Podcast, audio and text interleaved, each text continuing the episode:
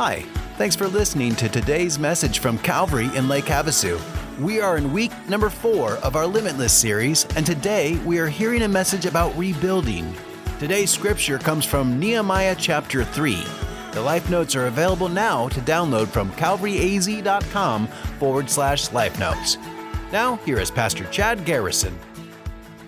I'm going to invite you to take a seat and grab your Bible or your Bible app and turn to Nehemiah chapter 3. The book of Nehemiah chapter 3 is our text today. And if you don't have a Bible with you or a Bible app on your device, that's perfectly fine. Grab one of the Bibles in the seats around you, turn to page 469. Page 469, you will find Nehemiah chapter 3. You'll be able to follow along with us as we go through the text today.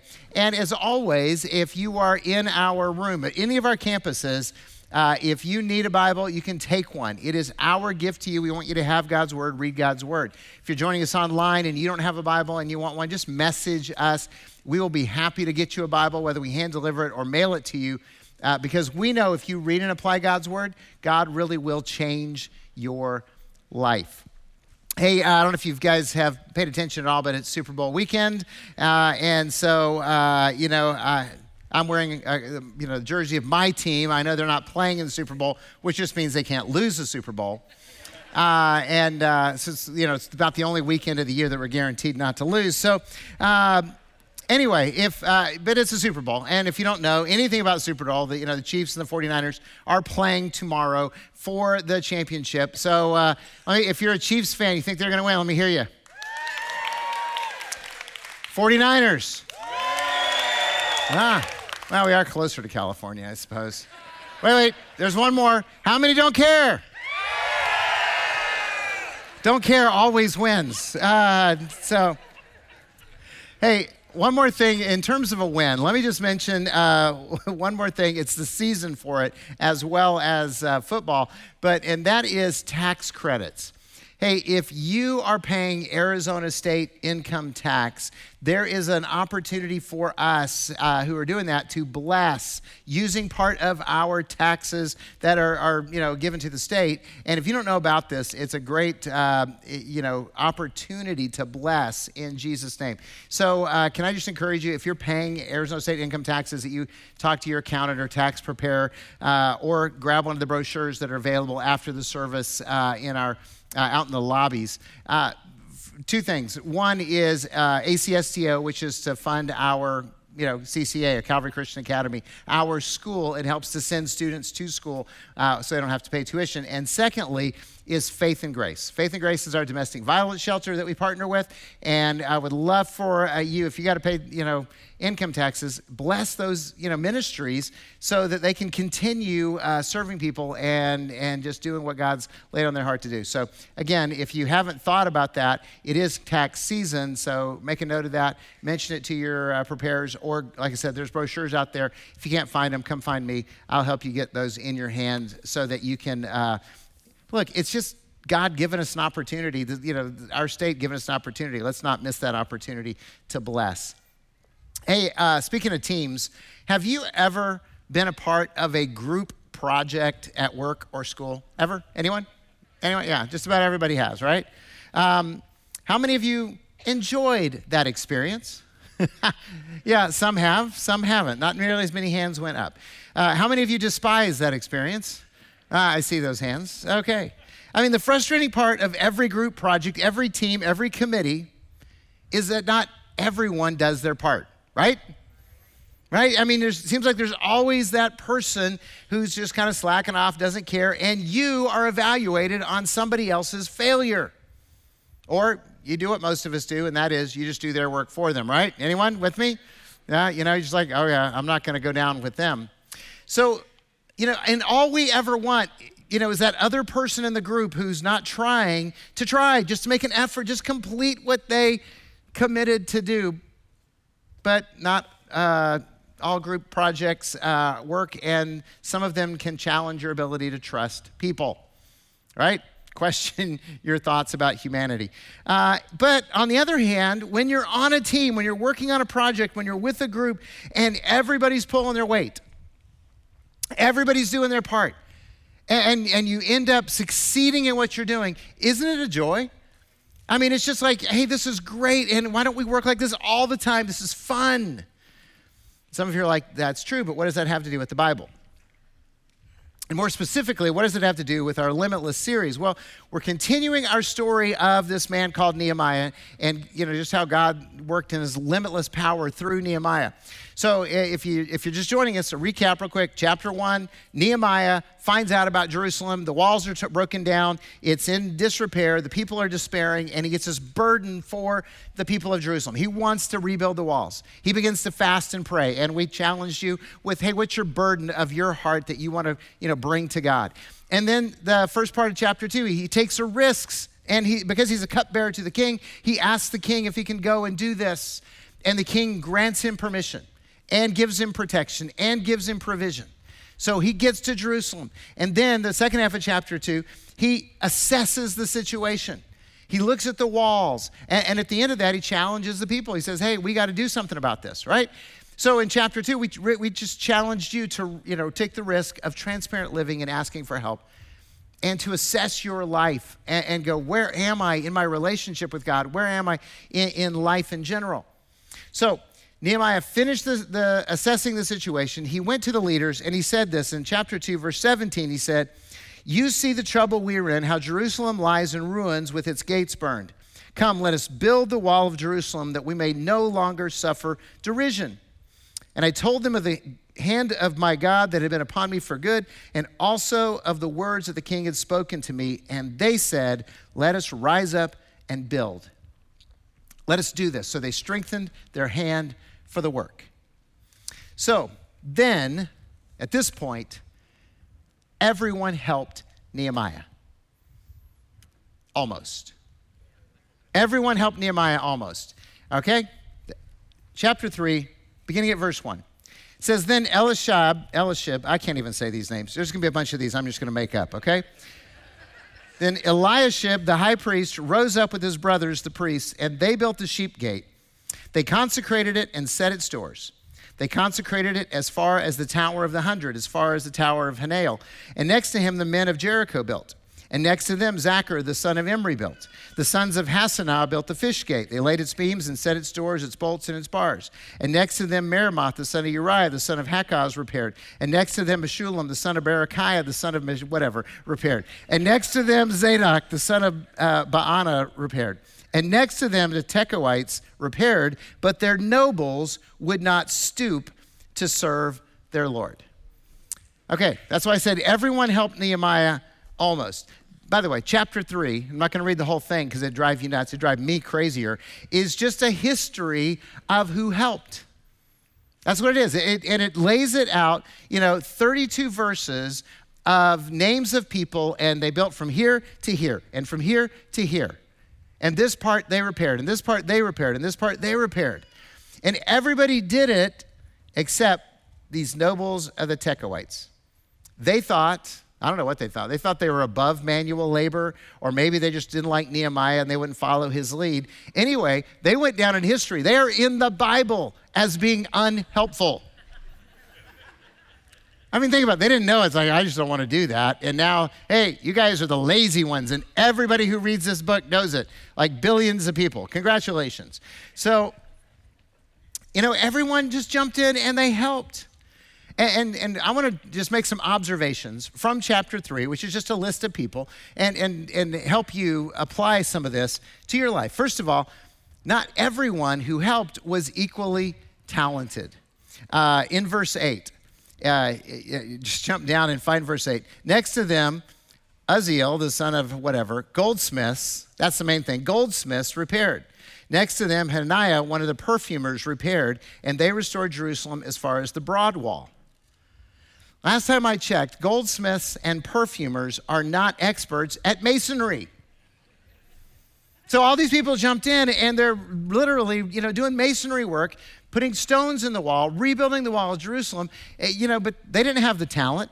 And, and then in verse 12, it, it, says that this guy named Shallum and his daughters, you know, uh, I'm uh, trying to turn the page, but I'm not going to read it anyway, that they helped build the wall. And think about that. This was, you know, 2,500 years ago, and, and these women are going, hey, it's men's work. We're going to help anyway.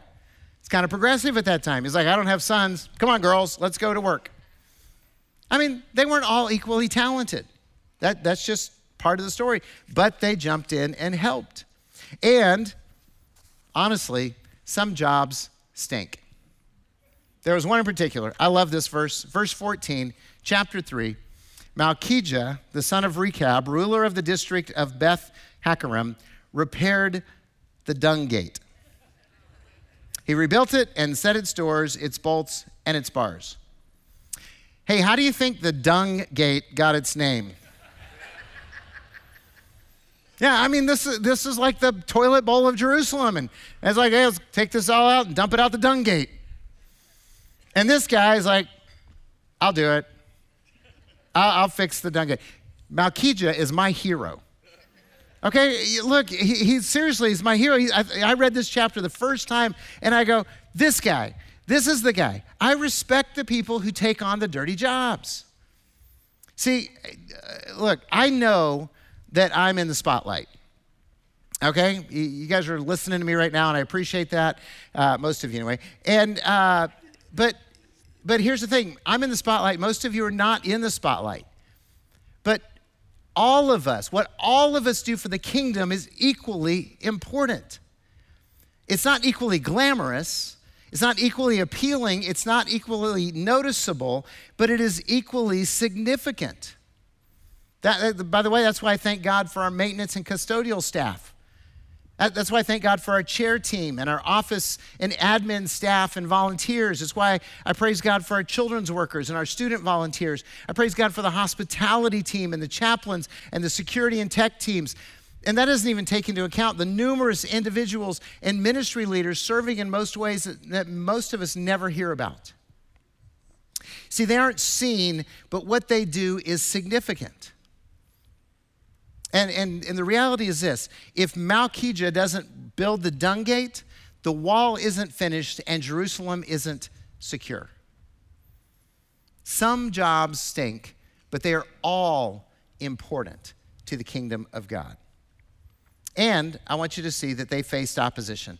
Uh, go back to chapter 2 just for a moment. I already turned the page, I have to turn it back now. Verse 19, this is after they said, Yes, let us rise up and build. But when Sanballat the Horonite and Tobiah the Ammonite servant and Geshem the Arab heard of it, they jeered at us and despised us and said, What is this thing that you are doing? Are you rebelling against the king? I love Nehemiah's response. He goes, I replied to them, The God of heaven will make us prosper, and we are his servants will arise and build, but you have no portion or right or claim in Jerusalem. See, there were people profiting from Jerusalem's weakness, and they opposed the rebuilding of the wall from the moment Nehemiah got there. They tried to slander them, in this case, accusing them of treason. Oh, you're going to do that? That's treasonous. The king's going to hear about this. Nehemiah's got papers from the king. He doesn't care. He knows the king personally. He's like, go ahead and threaten me with treason.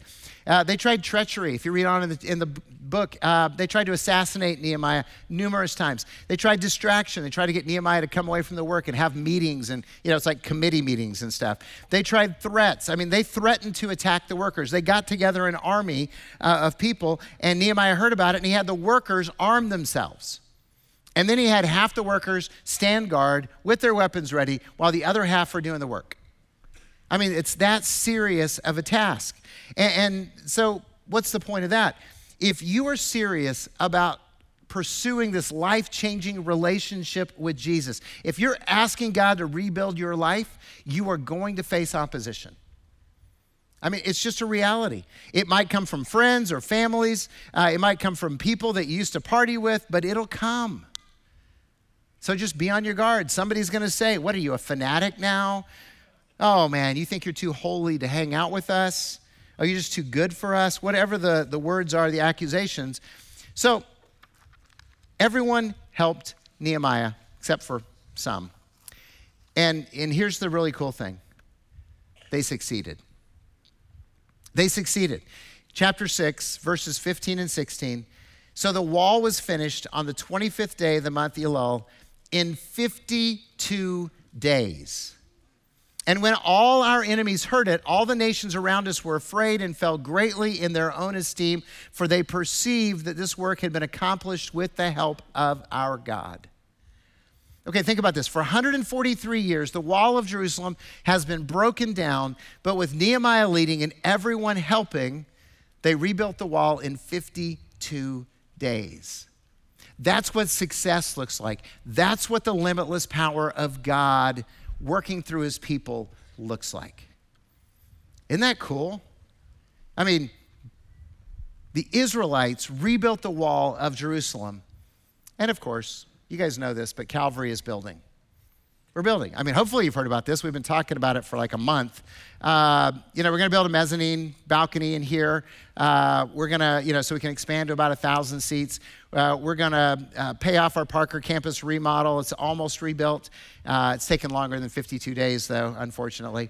Um, we're going to build a multi-purpose building with you know offices right out here, uh, and and you know have room to expand all of our you know weekday ministries and we're going to you know pay off this building i mean that, that's that's all the plans that we have but can i just tell you it, we're building so much more than just facilities calvary is building a ministry of life change i, I mean we've mentioned this so i don't want to beat it into the ground but we've had uh, over a thousand baptisms in the last five years and that's evidence that God is at work changing people's lives. That's why we exist as a church. So, this is a place of life change.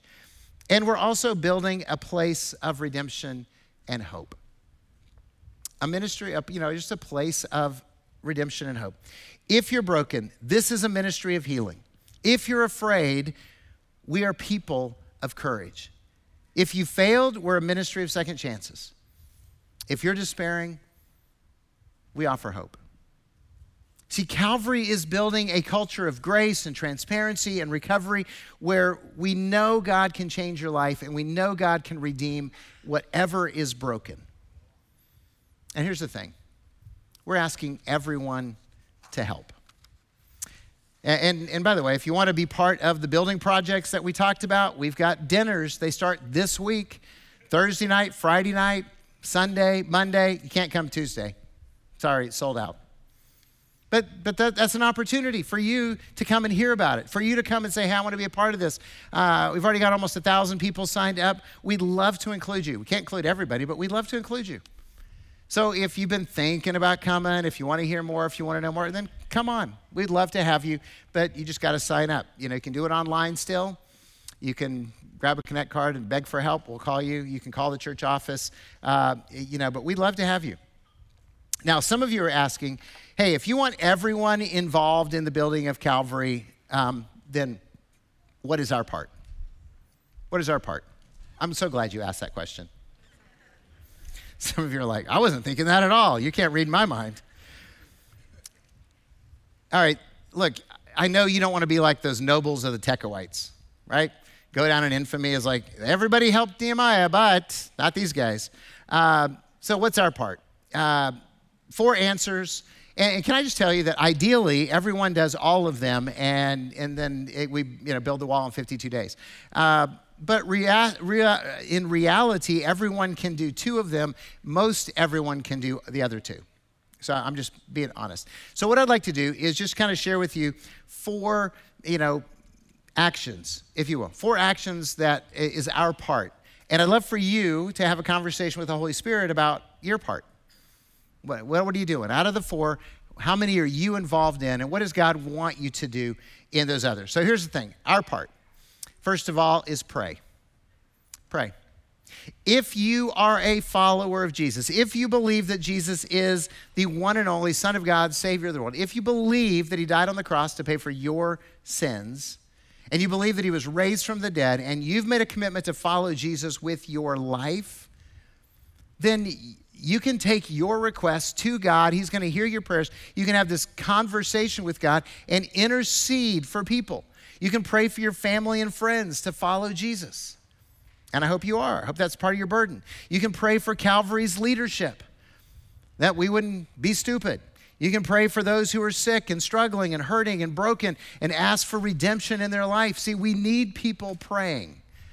And if you're a follower of Jesus, guess what you can do? You can pray. Everyone can pray. Now, if you're sitting there and you're saying, well, I don't really know how to pray, what I, then just start. Just talk to God like you're talking to, to anyone else. He's listening. He knows what you're thinking. So go ahead and just, and just ask. Ask for what you want. Ask for what you need. Tell him what's hurting. Tell him what's broken. Uh, look, I appreciate the people who are interceding for Calvary. I appreciate the people who are praying for me. Thank you. Uh, by the way, uh, if you want to pray more, we have a prayer team. They're here at the conclusion of every service at every campus at Calvary. People who will pray with you, pray for you. Uh, if you have needs, then uh, they talk. And if you want to join the prayer team, come up and talk to them. We have a prayer ministry beyond that, that that prays during the week. If you would like to be a part of that, grab one of those prayer cards and say, "Count me in. I want to sign up. I want to pray."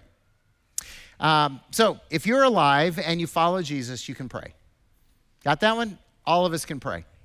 And then I believe all of us can invite. Everyone can invite someone to attend Calvary. They can invite their family, they can invite their friends, they can invite their neighbors, they can invite their caregivers. Look, if you can't get out of the house, but people come and visit you and take care of you, guess what you can do? You can still invite them to come to Calvary. You can still invite them and say, hey, look, Jesus changed my life. He can change your life. I can tell you a place and tell you more about it. If you can't do anything else, you can do that. But you can invite. You can invite your waitress, your hairdresser, your nail, eyelash, facial tech, your doctors. You can invite the people. Look, if you're on somebody's table and they're working on you, they're a captive audience. You know, I'm just I'm just telling you there's all kinds of opportunities for you to have conversations with people and unless you are living out in the mountains someplace like a Unabomber, you can invite people to come to Christ. You can invite people to come to church. If you're online, you're like, I watch online, I can't invite. Yes, you can. You can have people over to your house and you can put Calvary on and you guys can watch it together and talk about it. Or you can just simply share it with your friends on social media and say, hey, this is a, a, church that I'm watching and God's speaking to me through them, you can come and, and hear too. All of us, I believe, can invite. If we're followers of Jesus, why wouldn't we? Uh, so here's the challenge, because there's all, you know me, there's always a challenge. I, I, Easter is seven weeks away. I'm going to challenge everybody to invite three, at least three unchurched friends to come with you between now and Easter. Doesn't have to come on Easter, but we're going to add an extra service on Easter because uh, we know some of you will get him here on Easter. Hey, this is the season. They, they might come for Easter, they might come before then, but look, at least three. You guys up for it?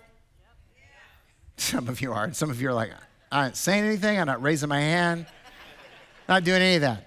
Look, I know we're already getting crowded, and we got to build because we're getting crowded. But here's the thing the mission doesn't stop. The mission doesn't stop. So uh, all of us can invite. And by the way, let me just say this. The whole reason that Calvary has grown like crazy uh, is because you invite. I'll just be honest. It's because you guys invite.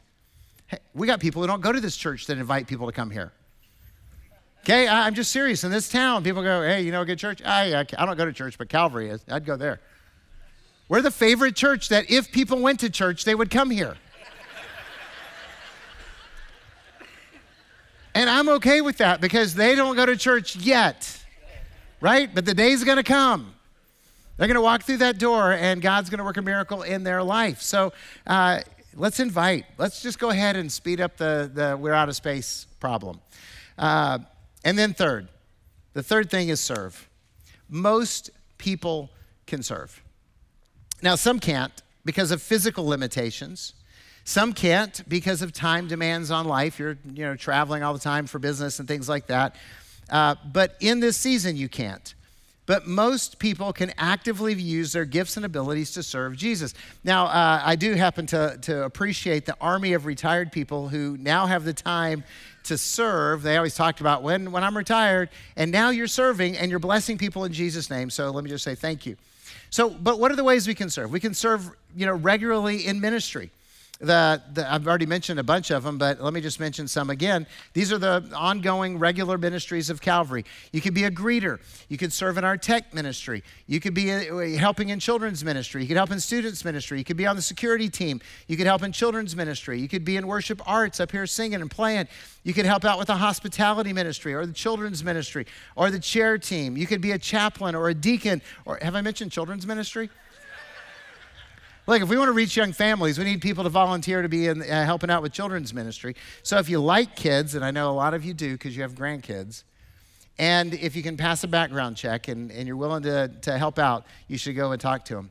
Uh, and then you can serve occasionally, like, you know, in special events that we do, like Night to Shine. By the way, thank you. It was so awesome to be here and watch this army of volunteers make the night incredibly special for the, the special needs community of Lake Havasu and the surrounding areas.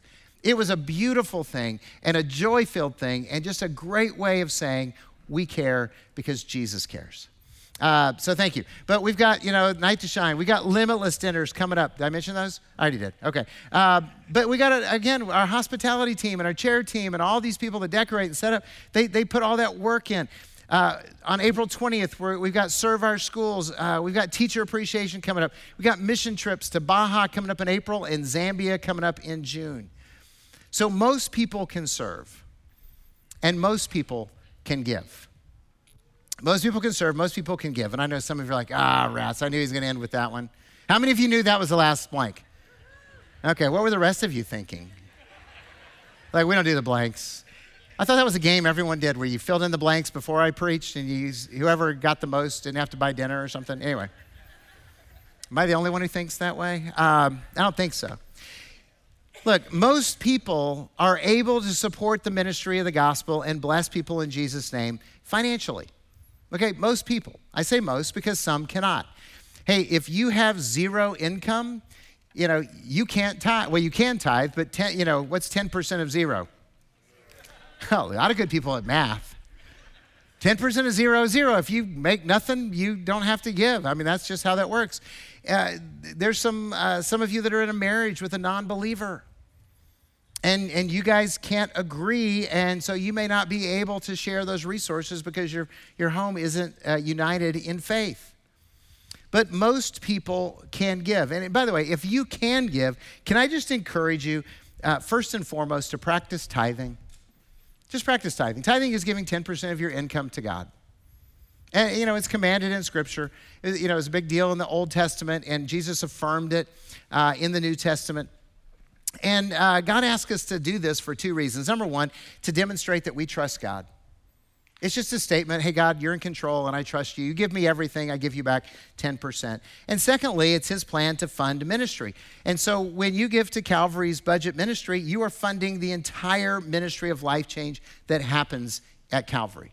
At all of our campuses and all the way through all the ministries, you are, you're helping to fund all of that. Now, some of you can give beyond the tithe to things such as the Limitless campaign. And, and again, even in that, some of you can give a little bit. You go, I don't have much.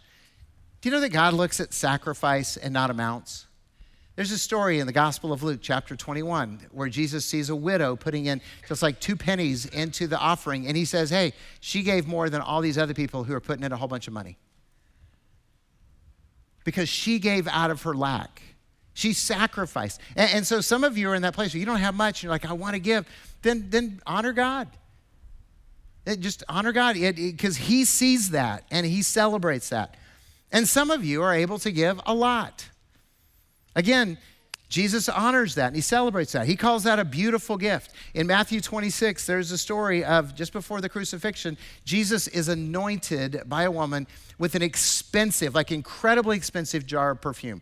Like a jar of perfume that in today's money would be about $50,000 of value. And she poured it out on Jesus. And some of the disciples, especially Judas Iscariot, who was a thief, just went nuts. This money was wasted. It could have been sold and it could have been given to the poor. And Jesus said, Stop bothering her. She has done a beautiful thing to me. And some of you, it's like, you know, you're like, I could, I could write a check. My family would think I'm wasting money. My family would go, What are you doing? And yet Jesus would say, Hey, you're doing a beautiful thing to me and my ministry. But whatever you can give, just remember that the Apostle Paul in 2 Corinthians 9 7 said this Each person must give as he has decided in his heart to give, not reluctantly or under compulsion, for God loves a, you guys know this? Cheerful giver. God loves a cheerful giver. You know, uh, now, you know, pastors, we don't care if you're happy when you write the check or not.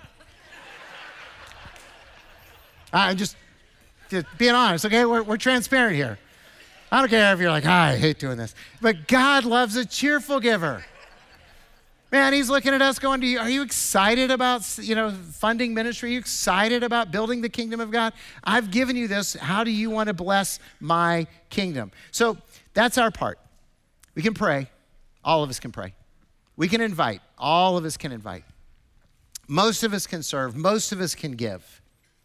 But whatever you can do, here's the thing I want everyone to help as we build a ministry of life change.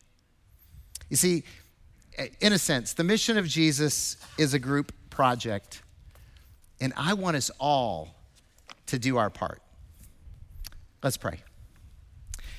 Father, thank you that we get to be part of your kingdom, we get to be part of your family, and, and we really couldn't do anything to save ourselves.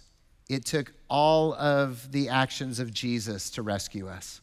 It was all on him, and he gave everything so that we could be his children. And so, God, uh, right now, we just want to praise you for that. We want to thank you for that. And, and we want to celebrate that the, in reality, but we also, God, just want to commit ourselves to doing our part, uh, to, to praying, to inviting, to serving, to giving. Uh, God, you are, are the one who made life eternal possible when we had no hope. And so we want to celebrate the death and resurrection of our Savior. And we want to give him all the praise, all the honor, all the glory, all the devotion, all the commitment. That's our prayer. We ask it in Jesus' name. Nehemiah was burdened by the fallen, broken wall around Jerusalem, and he chose to do something about it. What is the Lord leading you to do? I encourage you to be asking God to impress upon you what He would have you to do. If you'd like to support the ministry of Calvary, I invite you to check our website out at calvaryaz.com. There you'll be able to learn more about upcoming events, follow us on our social media platforms, view or listen to past messages, and to give support financially. Thanks for joining us today. Have a wonderful week, and please come back for part five next weekend. Bye bye.